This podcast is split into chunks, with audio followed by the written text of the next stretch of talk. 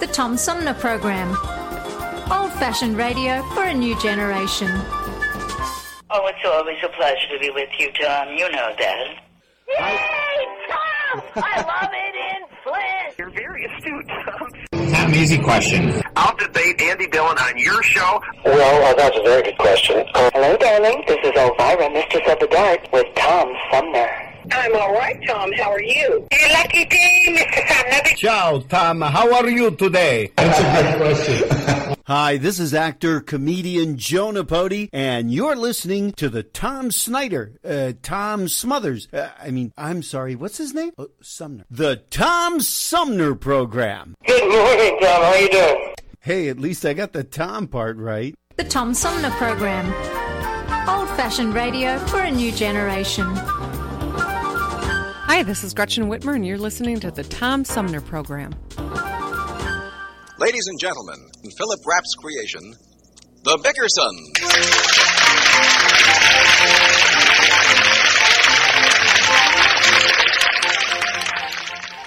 The Bickersons have retired. As usual, Mrs. Bickerson tosses restlessly while her husband John, insomniac extraordinary, provides this audible testimony of his constant wakefulness. Let's listen.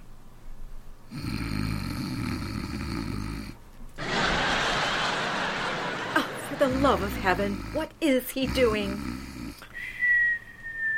John. John! John! Hmm? What's the matter with you? Hmm? You are making the most frightful noises. What's the matter? What's the matter, Blanche? Are you in pain? I've got a terrible headache. Haven't slept a wink. You've been sleeping like a felled ox. Head aches. You wouldn't have such a headache if you didn't make so many cocktails before dinner. Why do you do that, John? Always do it. Why? No good to eat on an empty stomach. Put out the lights, Blanche. The lights are out. How would you know anyway with that sleep shade on? Well, something's flashing in my head. Ow! Take an aspirin. Okay. Hmm, feel better already. How can you chew those things like that? Wash it down with something. All right. John Bickerson, you washed it down with bourbon. You lied to me. You got the lights on. Yes, I'm going to keep them on. Sit up. I want to talk to you. Please, Blanche, I can't sit up. My head will fall off. Why do you always have to talk in the middle of the night? When else can I talk to you? You come home for dinner and bury your head in the paper. Never a word out of you. And you tell me you've got to go to bed early because you have insomnia. Well, I have. It takes me hours to fall asleep. It took you all of 30 seconds tonight. Well, this was a good night. Good night. John. John. Hmm? I went over to see the Marvin's new baby this afternoon. It's a beautiful child. Do you know their first one is over a year old? I hope so. He's been walking since he was eight months. He must be awful tired. I am too. Children are such a blessing. Hmm. It's wonderful to watch them grow up. You'd be surprised how many childless couples are adopting children. I'd better have another aspirin. Boy, have I got a headache. John, Hmm? don't you miss the patter of tiny feet around the house? No, I don't, Blanche. Children are wonderful, all right, but you have to be able to afford them. All this talk of adopting. What the devil is that? What's what? That. Put the lights on. John, Blanche, don't tell me that you went out and. it's and- only a dog, silly. A dog? What do we need dogs for? I got for? a little puppy. Where's the aspirin? What did you get a dog for? Now don't get hysterical. Where is the little beast? I can hear it, but I can't see it. He's right there, in the bureau. I've got him in your shirt drawer. You put him in there with my shirts? He won't suffocate. The drawer's open. Blanche, you know I'm allergic to dog hair. It gives me sinus trouble. Where's the aspirin? You are just a big hypochondriac. You imagine those allergies like you do your insomnia. I tell you, I'm allergic to dogs. They make me. make me. Get rid of that thing. He'll whine all night and keep me awake. The man said he'll keep quiet if you give him one of those worm pills. Well, where are they? On the night table by your bed. How do you give a dog. Where? They're on the night table by your bed. There's nothing here except the aspirins. The aspirins are in the medicine cabinet. How can they be in the. Blanche, what have I been eating? No wonder my headache won't go away. Why do you do these things to me? Send for a doctor. Don't carry on so. If they're good for a dog, they won't hurt you. Go to sleep. Go to sleep, she tells me. Here I am dying from dog poisoning. My my head is splitting. She knows I'm allergic to dogs, hides the aspirin, and makes I don't know, get up so early, never get another wink of sleep as as long as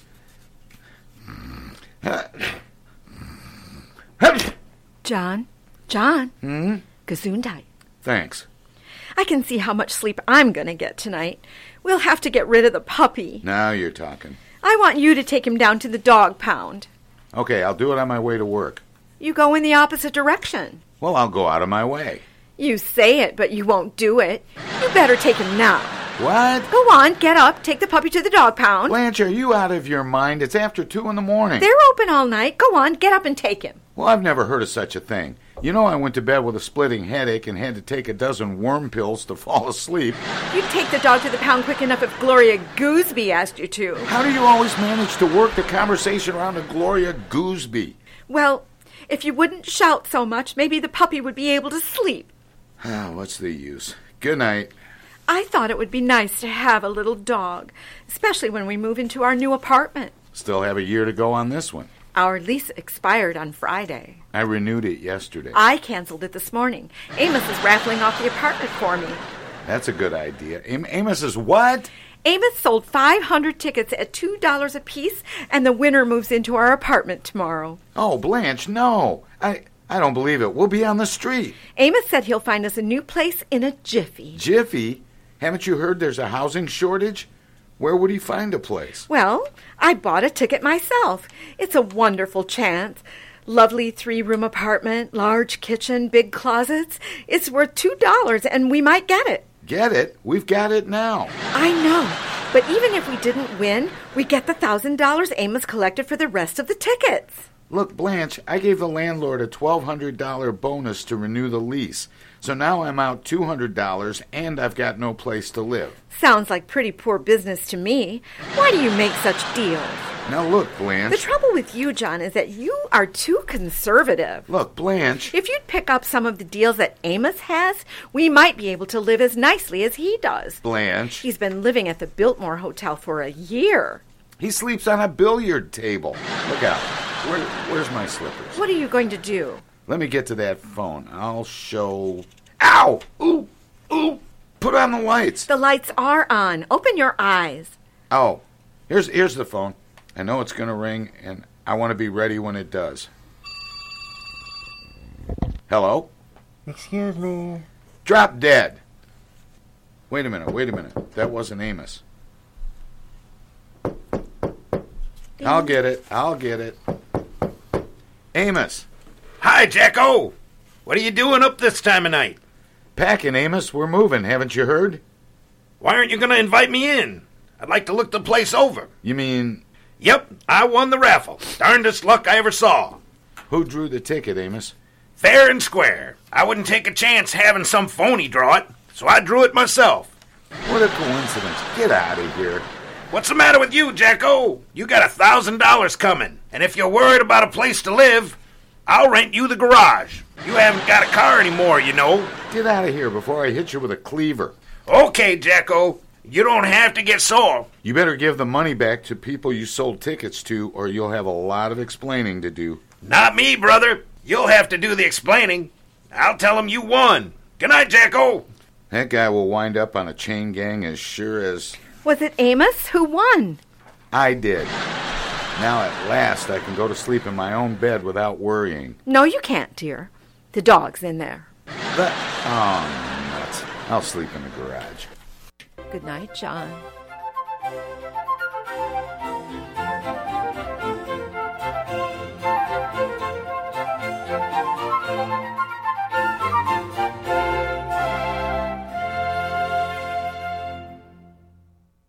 From the Tom Sumner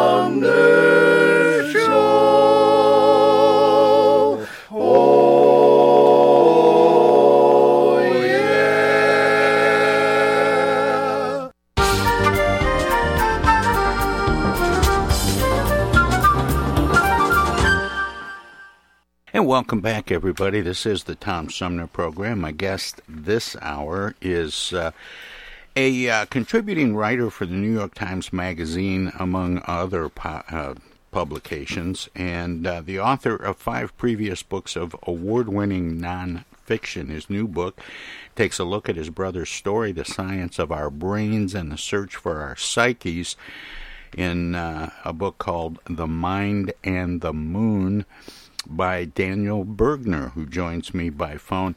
Uh, Daniel, good morning. Welcome to the show. Thanks. It's a pleasure to be talking with you. Um, Daniel, what turned your attention to mental health for this uh, for this book? Right. So in some ways, it's just where we are right now. It's so central in our society now, but in some ways very personal.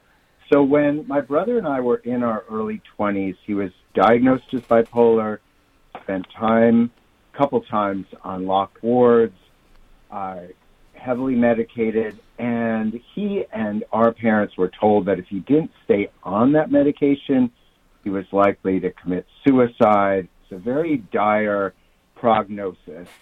And yet, he is and was a musician.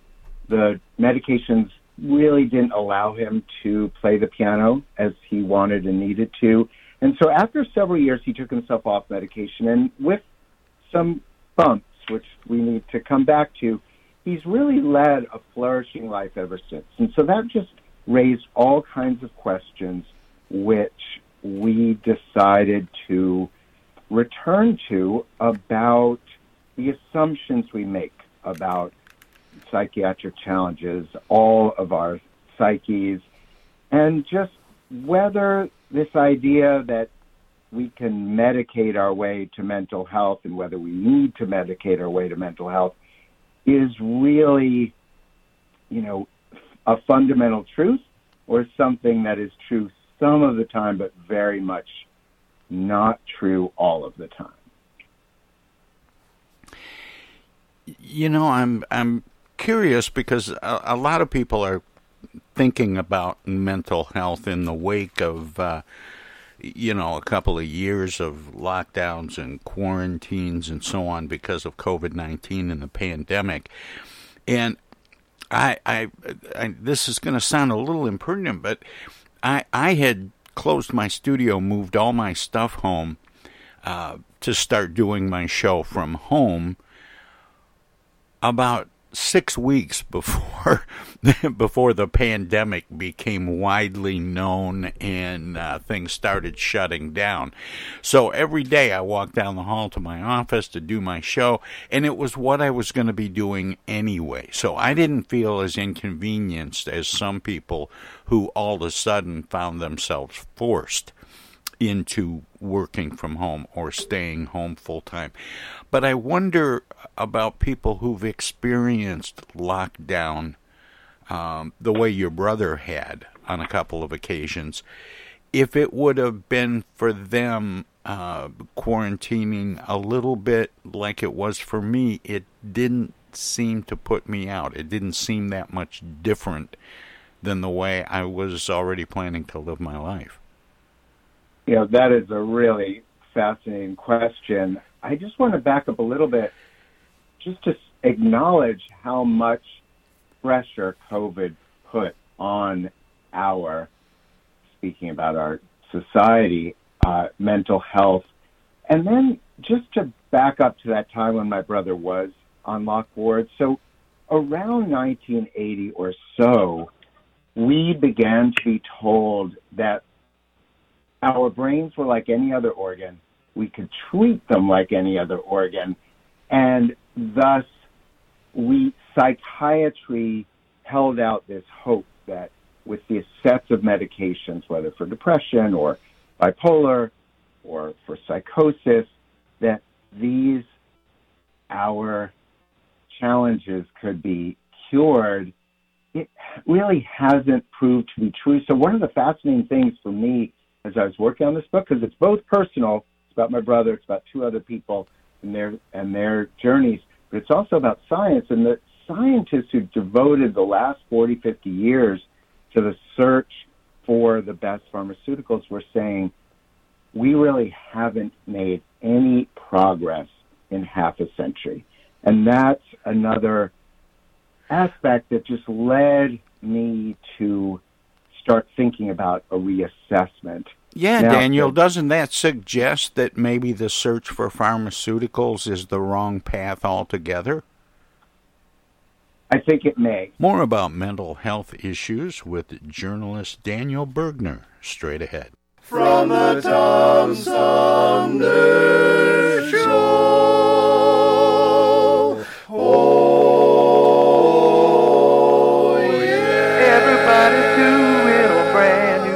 Now. Hi, this is Mark Farner, and you're listening to the Tom Sumner Program.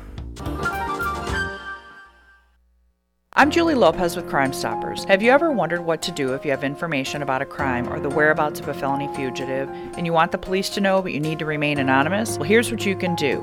You can go to p3tips.com or download the mobile app. You can go to Crime Stoppers of Flint and Genesee County's Facebook page and click on the Leave an Anonymous Tip tab, or you can call 1 800 422 jail.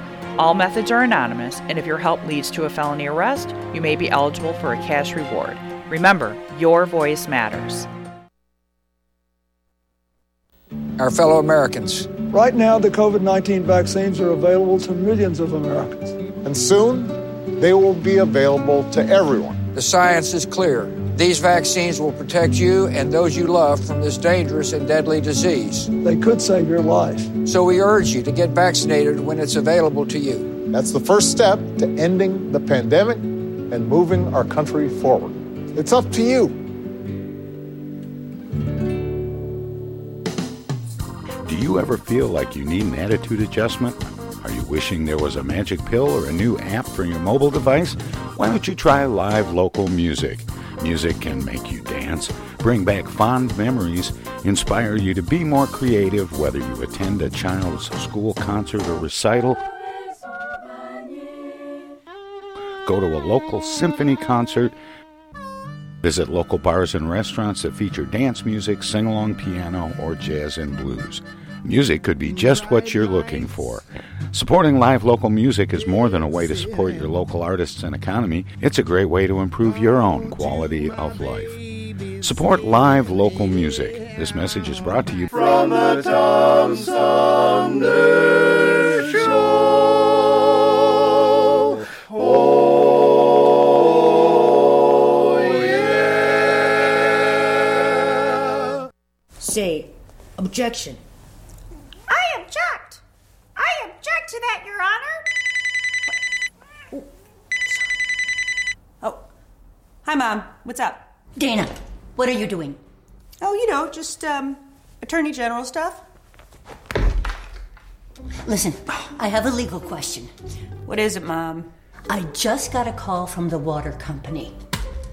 Apparently, your father has not been paying the bill. I guess they're going to turn the water off because we owe more than a thousand dollars now. Can you believe it? Actually, I can't. So listen, we just have to send them $200 in edible arrangements gift cards, and that will keep the water on. Now, here's the legal question What is the website for edible arrangements? Mom, it's an imposter scam. Imposter scam. Is that .com or .edu? No, the call was a scam. Scammers will pretend to be a government agency or a utility company or someone else you might do business with. A big red flag is if they tell you that you can pay them using gift cards. So, when in doubt, ask for the information to be sent to you in writing. And never give a caller or someone you don't know your personal information or your money. If you do suspect an imposter scam, report it to my office at mi.gov slash agcomplaints. Okay, all right. Eh, and Dana, where do I file a complaint that my daughter hasn't visited in over a month? Does your office have a website for that? Okay, Mom, I'm hanging up now. I'm Michigan Attorney General Dana Nessel. Visit mi.gov slash agcomplaints for your connection to consumer protection. Hi, Hi, this is Deb Cherry, Genesee County Treasurer, and you're listening to the Tom Sumner Radio Show. More about mental health issues with journalist Daniel Bergner straight ahead. I wanted to come back to your question about isolation. And one of the people who drives Look Forward, so there's my brother, and then there's this woman, Caroline, who's really had every, every trouble, extreme challenge that you can imagine. I mean, hallucinations, auditory, hearing voices, very, very isolated and difficult life, but found that in all kinds of ways by reducing that isolation and by countering the feelings of extreme difference through, in her case, taking part in and then starting a movement called the Hearing Voices movement, where people actually gather together and share rather than try to suppress their difference, that she was really able to help people connect and by connecting, sort of reduce all the just the pressures, the loneliness, the fears, etc. And I, she just serves to me as a kind of beacon. I hope readers of the book will feel the same way. What do you mean by the uh, the title "The Mind and the Moon"? What what role does the moon play in all of this? I'm very glad you asked. So, back in the early '60s, President Kennedy promised us we would get to the moon. We did quite quickly, and that and he gave a speech just a few weeks before his assassination that American science would lead us to the far reaches of the mind and we would cure mental illness. That hasn't happened. So one of the questions I ask is why? And I, it's because the brain and the mind are not anywhere near the same thing. The brain is this physical thing.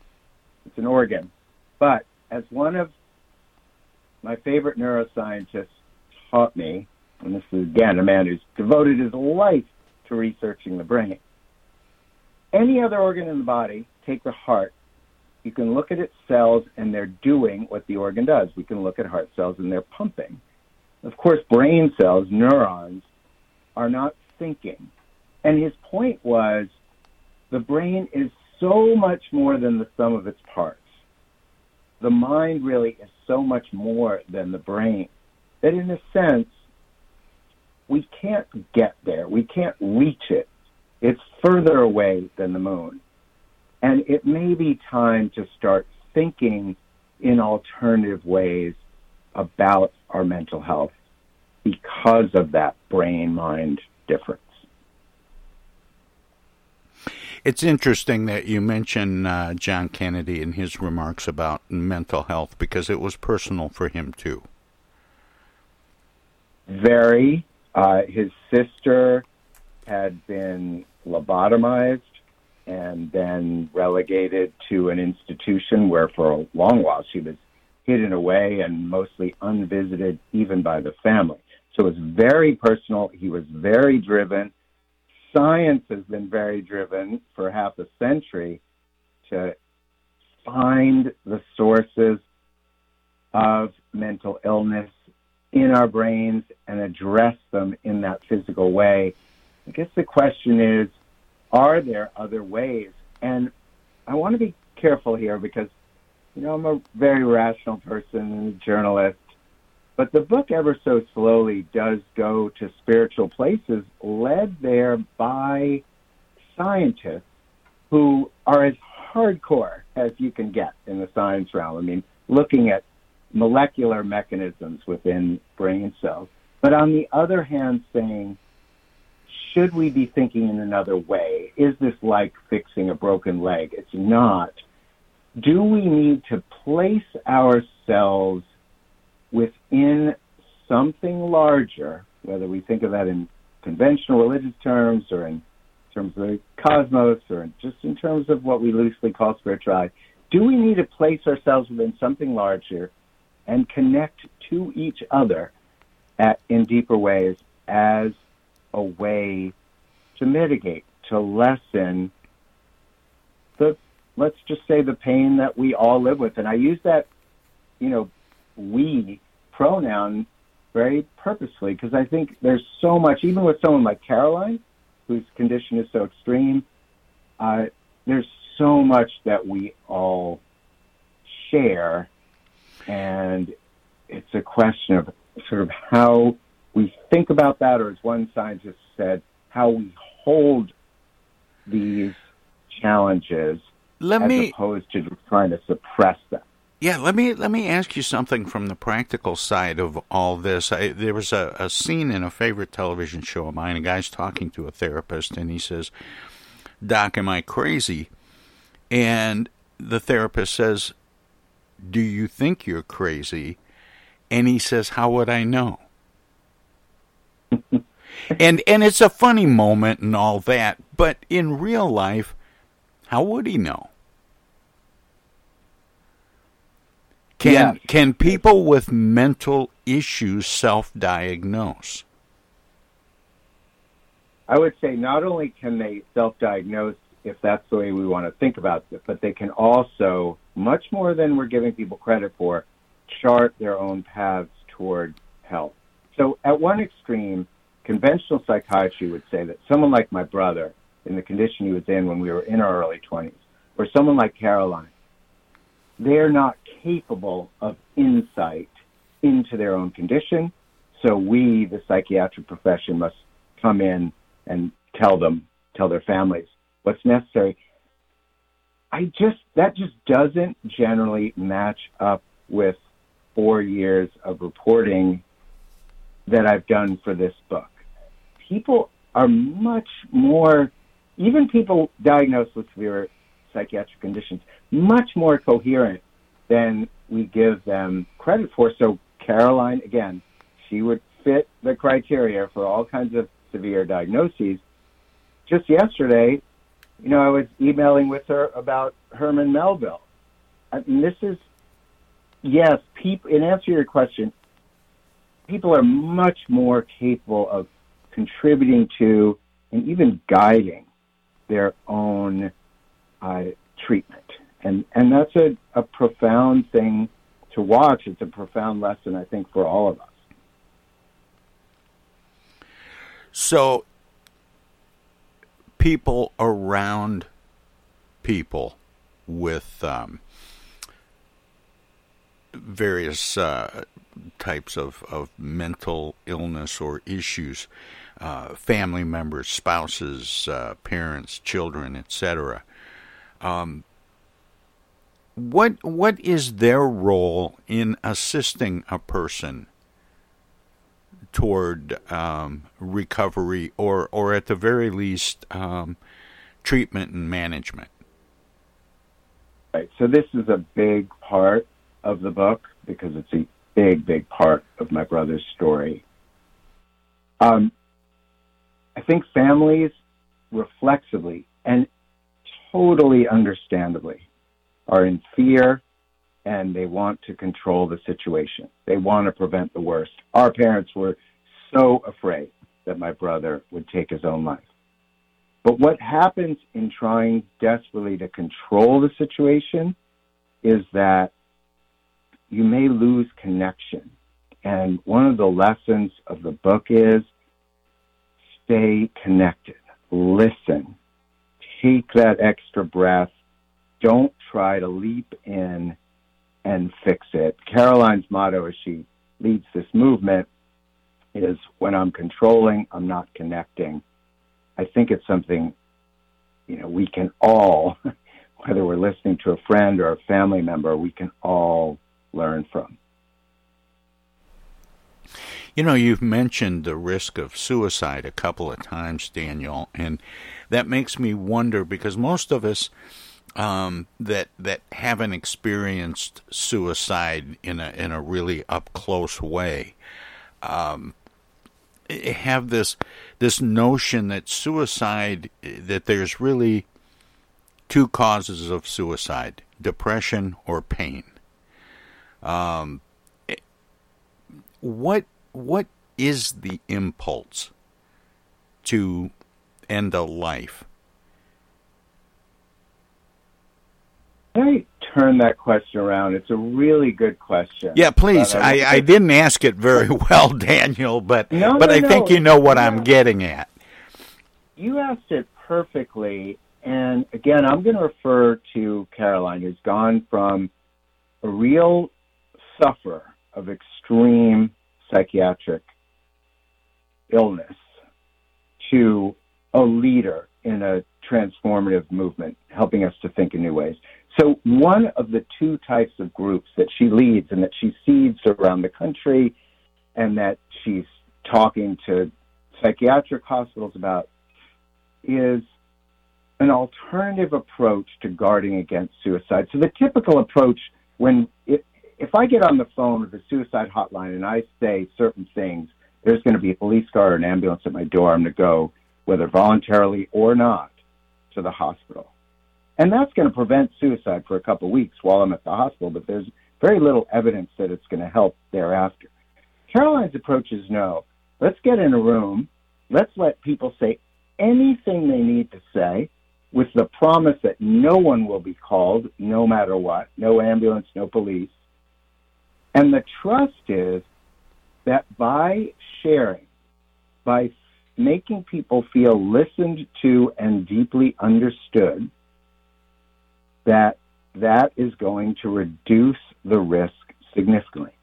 It does not always work. It is not a guarantee. Nothing is a guarantee against that level of pain. But it really makes sense. Again, it's this theme of connection. And back to your question pain, depression, plus, I'd say, isolation, that feeling that one has no way out and that no one is there, that we are walled off. Those may be the sources, and her vision, which is so simple but so radical, is to remove that isolation and replace it with connection. I, I, I, I guess I'm I'm curious about the people who are suffering depression and isolation. It, you know, it's when someone has physical pain and little, if anything, can be done to mitigate that pain. There's there's a certain acceptance and understanding why they might want to end their life, but we don't have that that same uh, ability to quantify the pain that people are in that are suffering mental issues. Do you know what I mean? I do. is Instead- is there a way of of getting to understand the pain they're in and why they would want to pull that trigger? Um, eh, so so as to create an intervention the way Caroline described. I think there is. I think the kind of informa- intervention that Caroline's enacting also reduces shame, and I think there is a kind of shame that surrounds the impulse to take one's own life. Whereas I break my leg, you know, I have the devastating cancer. Our society accepts that and accepts you, but the impulse toward taking one's life creates a real fear in those around us. We don't want to go there. Triggers all kinds of things in ourselves as we listen to it. Caroline's also trying just to reduce the shame that surrounds it. And I think you're really asking how do we get to that point of understanding? We get to that point of understanding by really listening. And again, that sounds so simple, but it's hard to do. Let me let me uh, bring it into the uh, into the present moment. Um, here we are struggling to come out of this uh, pandemic that we've been dealing with for the last couple of years. It's still not, you know, we, we really still can't declare an all clear. And there is this sense that a lot more people have mental health issues as a result of this anxiety that people have been feeling for the last couple of years. So a lot more people um, are are dealing with mental health issues than were before. Do we know any more than we did just because there's more attention being paid, or are we just as lost as we ever were? I, I'd say no, but I wouldn't use the word lost. So no, I don't think in a in a brain sense we know no more than two years ago. I mean, that's what these scientists really taught me, and they're fascinating. I mean, they're taking me into the sub-regions of the hippocampus and how the hippocampus affects, you know, the realities that we perceive, et cetera, et cetera. Uh, just amazing times with these researchers. No, we don't know more, but no, we're not lost. You know, I just had a reader accuse me of being overly optimistic. Not necessarily an overly optimistic person. In fact, in the middle of my book, uh, I talk a little bit about moments when I've felt those suicidal impulses. So I don't want to sound like a Pollyanna here, but I do think we're starting to know what can counter that. I mean, let's go back to a parent and a child, a teenager, talking about taking his or her own life or their own life. Um, the parent is going to want to just rush in and grip on and hold. And I know this firsthand because I saw it with my parents and my brother. It's not always going to work. Let go just a little bit and just listen. It'll be so hard because you're a parent of this child in pain. But I can guarantee you it can't hurt and it's probably going to help because that child is just going to feel like, okay, what I am feeling is not so unique, not so shameful, and not so disconnecting. I I have a place in this world. That's what you want that child to feel, and that's what will let that child go forward. Is there any evidence, any any studies that have been done that show where um, the the right kind of parenting or the right kind of of intervention um, can can mitigate mental health problems or or turn people away from the dark side for lack of a better better way to put it Right. And what's interesting to me, there are so many, but so many scattered studies. And ultimately, particularly in this area where, as you can imagine, it's hard to do a controlled experiment on suicide intervention. Um, you can't withhold intervention as a comparative part of the study.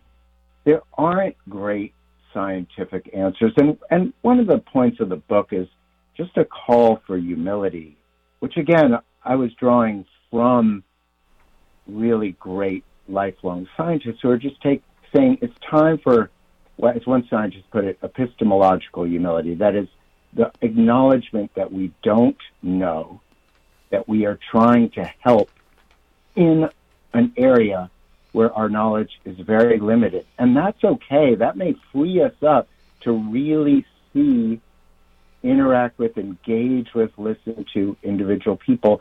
As another scientist put it, beginning of my career in the 1980s, thought we'd have this all figured out, thought it would be just a little bit harder than cancer, which we were also going to figure out. And as he said, this is this makes cancer seem so dumb ass simple. We're wonderful creatures. We are amazing, mysterious creatures. We may need to embrace a little bit of that mystery as we go forward. The name of the book is The Mind and the Moon My Brother's Story, The Science of Our Brains, and the Search for Our Psyches by journalist Daniel Bergner. Um, Daniel, what's next for you? You know, more the way it works for me is more long magazine stories, and then I will find my way into my next book. The books are my passion, so I can't wait Is to it- be immersed in another. Is it a magazine story where you start to get toward what you think is going to be the end and, and you say to yourself, but wait, there's more, and it just grows into a book? It, yes, and that's what happened here. I mean, I started visiting Caroline's movement. I went to Israel actually to look at another kind of alternate approach to uh, psychiatric health. One thing led to another, and in addition to my brother's story, it all began to come together as a book. Well, it's it's a uh, a fascinating and important uh, story, Daniel, and I appreciate you spending uh, uh, your time and and uh, sharing some of the uh, thoughts from the book with me and the listeners this morning. And I can't believe how fast the time has gone. However, I always give guests an opportunity to let listeners know where they can find out more about you and your work, past, present, and and future. Um, Daniel, do you have a website you'd like to share? I do. It's just straightforward, danielbergner.com. But the most important thing to me is to connect with readers through this book, The Mind and the Moon. Well, Daniel, thank you so much and keep up the good work.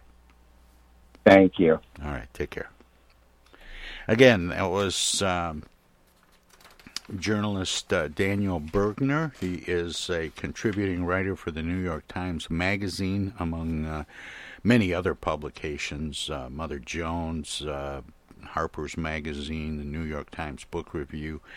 Um, he's written a number of award winning nonfiction books. The new book is The Mind and the Moon My Brother's Story, The Science of Our Brains, and the Search for Our Psyches by uh, journalist Daniel Bergner.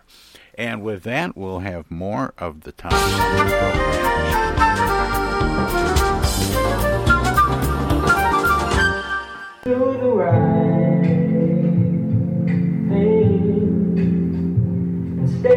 Stay with me. You might just save a life, or two, or three, or four, or maybe five. Let's save lives.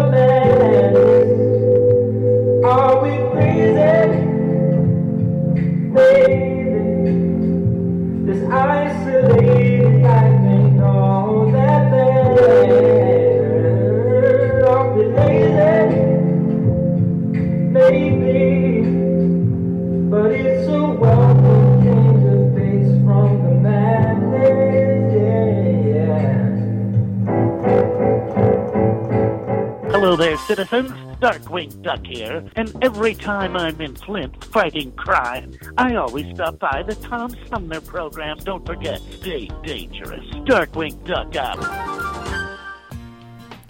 East Village Magazine is the monthly neighborhood magazine read all over Flint. With support from grants, donations, and advertisers, East Village Magazine's talented local writers give you an in depth look at local news, issues, and people that make Flint Flint. Copies of East Village Magazine are available at many of your favorite shops and restaurants around Flint or online at eastvillagemagazine.org. East Village Magazine, community focused and community supported.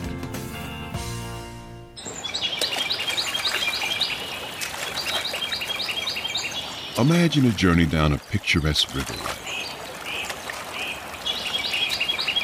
Imagine your Flint River, 142 miles of recreation, natural beauty, and precious resources.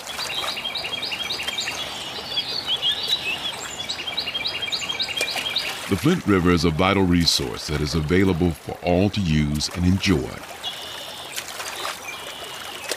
The river and its ecosystem provide unlimited recreational opportunities and natural beauty while supporting wildlife in a vibrant landscape. We all have a responsibility to protect and preserve this precious resource. Learn more at flintriver.org or call the Flint River Watershed Coalition at 810 767 6490.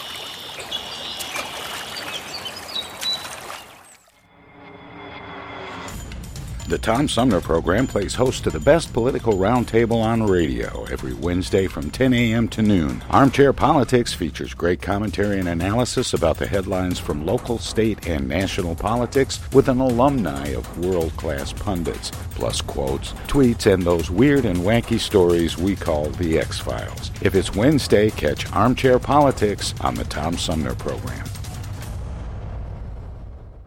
Cloth or disposable? Paint or wallpaper? Yellow or green? Babies come with lots of decisions. Crib or bassinet? Rocker or glider? So when it comes to protection against diseases, go with the safest, most effective choice vaccination. To protect your child against 14 serious childhood diseases like measles, meningitis, and whooping cough. That's why nearly all parents choose it. Stroller or carriage? Basketball or soccer? So get all the recommended vaccinations for your baby by age two. For more reasons to vaccinate, talk to your child's doctor. Go to cdc.gov slash vaccines or call 800 CDC info. Justin or Justine. Immunizations help give you the power to protect your baby. A message from the Centers for Disease Control and Prevention. Hey, why are we stopping? We're gonna be late for the show. Mom, Dad, we gotta get gas. Not here, you're not. This place is charging an arm and a leg.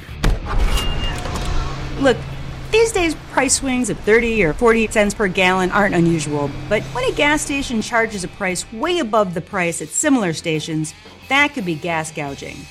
Michigan gas stations sell the correct quality and quantity of gas most of the time, but when a station does try to illegally take advantage of drivers, my office is here to stop them. Stop Attorney Generaling. We got a concert to get to.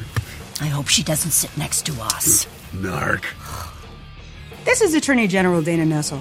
If you have information about potential gas gouging, call my office or go online at michigan.gov slash AG.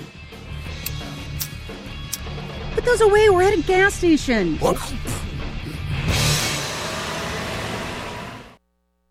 This is U.S. Senator Gary Peters, and you're listening to the Tom Sumner Program. Welcome to this presentation of the Comedy Spotlight on the Tom Sumner Program. Right, and now, in order for you to understand what I'm going to do next, I have to go way back and speak about my great grandfather, whom we traced back to Marie Antoinette. As a matter of fact, my great grandmother traced him back there a couple of times. but he was partly responsible for the birth of my grandfather. He thought.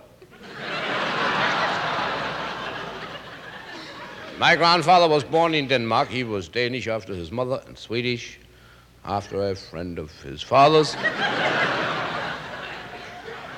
He was one of the great inventors of his time. He invented the burglar alarm, which unfortunately was stolen from him.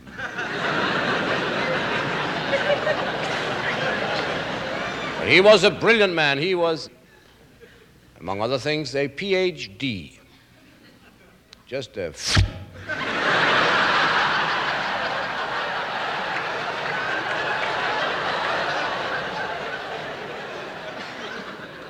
So was his wife. However, besides being a brilliant, he also was a great chemist. He was the one who invented the cure for which there was no disease to know.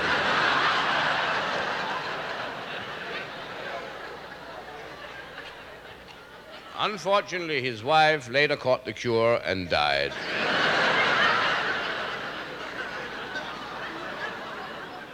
He was a strange personality. He always experimented with something. Once he um, he crossed an Idaho potato with a sponge.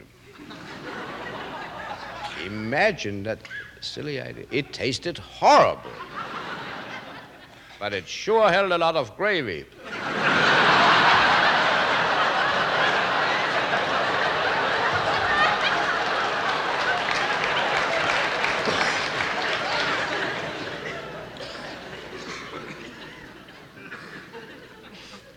I think his greatest invention was a soft drink, which he called Four Up. But it wasn't successful at all. So he invented Five Up. But still, it didn't click, you know. Then came Six Up. But still, nobody liked it. So he gave up and died heartbroken a couple of weeks later. But little did he know how close he came.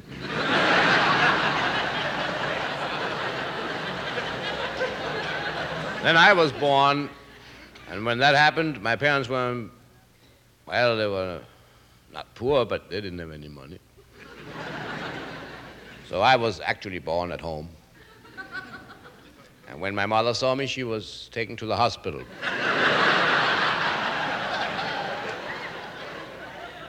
One day, when I was four years old, my father came home.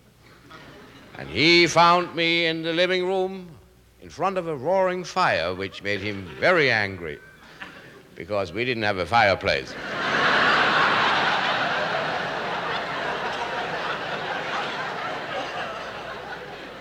there I sat, and here my father stood, burning up.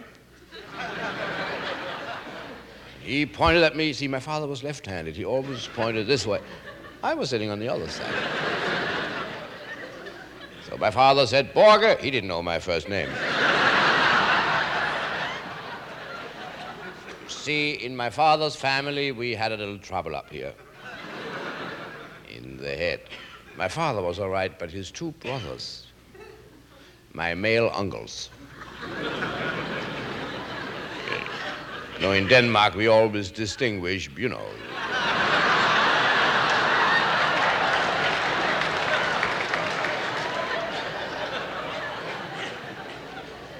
I don't know if you're familiar with the fact that we have three sexes over there male, female, and convertible.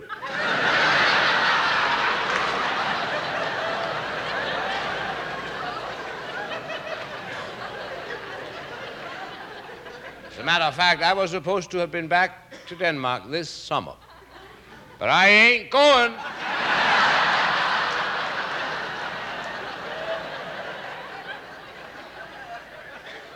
Oh, once I made up my mind what I was going to be, and that's the way it's going to be.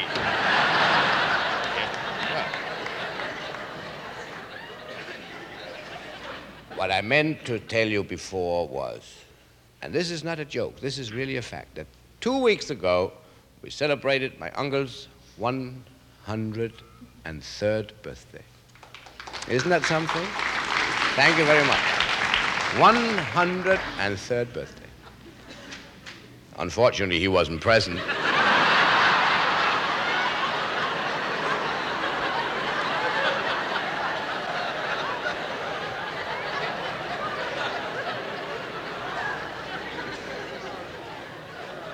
How could he be? He died when he was 29.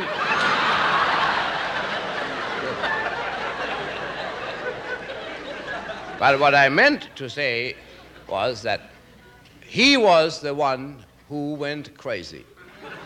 And his mother used to say that he went crazy because he never got the woman he loved. And that's a lot of nonsense because his brother went just as crazy. And he got her.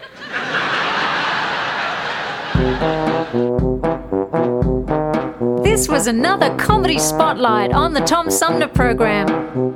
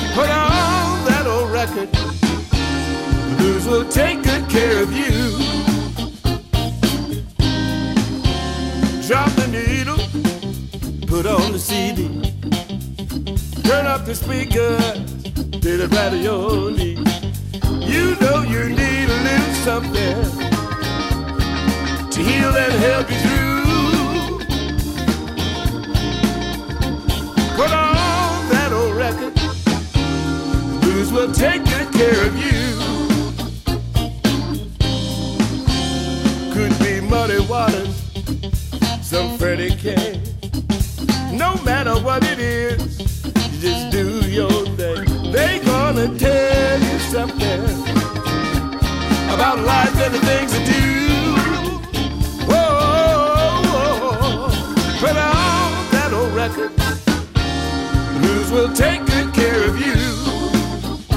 Let it take good care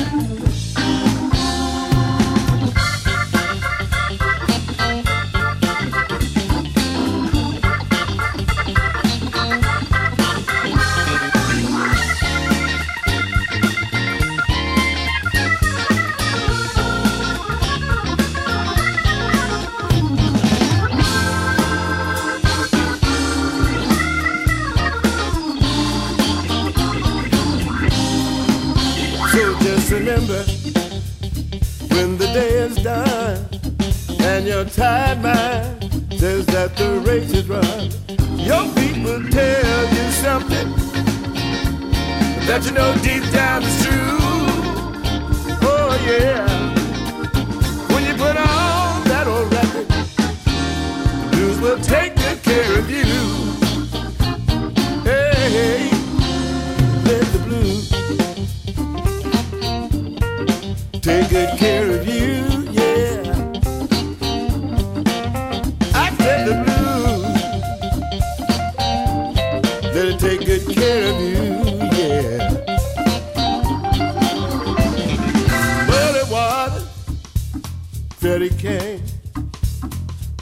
Matter what it is, y'all, just do your thing. Let the blues, let the blues take good care of you. Hey, hey,